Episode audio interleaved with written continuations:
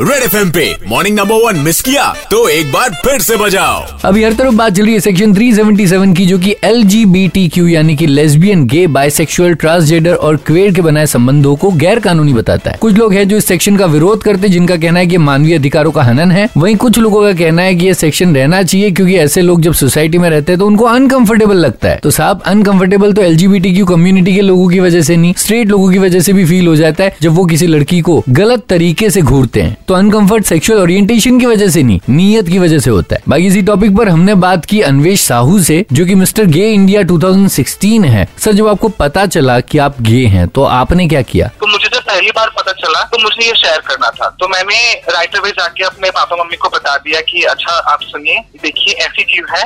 धीरे धीरे पापा के साथ मैंने बातचीत की, उनको फिर पता चला कि अच्छा ये कोई डिसऑर्डर नहीं है। खैर, सोसाइटी तो इसे अभी भी ऐसी देखती है। वेल, सेक्शन तीन सौ सतहत्तर के बारे में आपकी क्या राय है, क्योंकि कुछ लोग विरोध कर रहे हैं और कुछ लोग सपोर्ट भी कर रहे हैं? लेकिन मेरे हिसाब से सेक्शन तीन सौ सतहत्तर कम्प्लीटली उसे रिमूव नहीं कर सकते हैं, क्योंकि ये पर्सनैलिटी को लीगलाइज कर देता है। लेकिन इसमें अमेंडमेंट डेफिनेटली जरूरी है, क्योंकि आप किसी को ये बता नहीं सकते हैं, कोई भी हमें आके टोक नहीं सकता है। तो नाउ वी हैव होप कि सेक्शन तीन सौ सतहत्तर में अमेंडमेंट होगा, और हम भी यही उम्मीद करते हैं कि चाहे कानून हो या लोगों की सोच, अपडेट होगी। Red FM morning number one with RJ Kalpesh, Monday to Saturday सात से ग्यारह, only on superhits ninety three point five red FM. बजाते रहो।